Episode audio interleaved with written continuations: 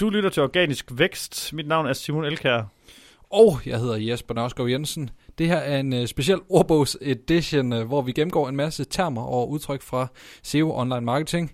I dag er uh, ordet cash. Ja, eller cash, eller catch, eller hvad det er. Ja. Der er så mange forskellige måder, man prøver på at udtale det. Jeg tror faktisk, den mest udbredte, det er cash. Men øhm, det er sådan set bare, at du laver øh, en, en gemt, flad, hurtigere version af din for eksempel hjemmeside, og det, altså, der er måske flere øh, ting, hvor ordet bruges, men i serøje med, der bruger vi det for, at du skal cache din side, og så den bliver hurtigere gemt i en mere letvægtsversion.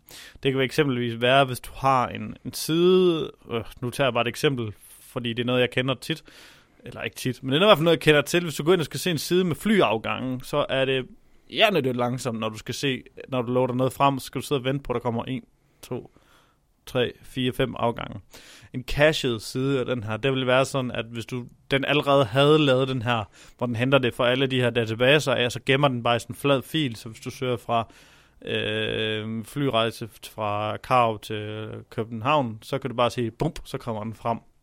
Det der er problem med cache, det er, det er jo ikke dynamisk. Det er det modsatte af dynamisk. Det vil sige, hvis du går ind og ændrer flytiden med et minut, jamen så skal den ind og hente det igen, fordi medmindre der er en anden en, der lige har loadet den her.